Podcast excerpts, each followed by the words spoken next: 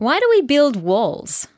Well, walls serve several purposes. Over the centuries, city walls have offered protection from an enemy. Walls in a home provide a barrier to keep out the elements, to ensure privacy, and smaller walls or fences, well, they set boundaries. But as individuals, we can also build internal walls, walls around our hearts, like when we get offended or mistreated, or when a relationship breaks down.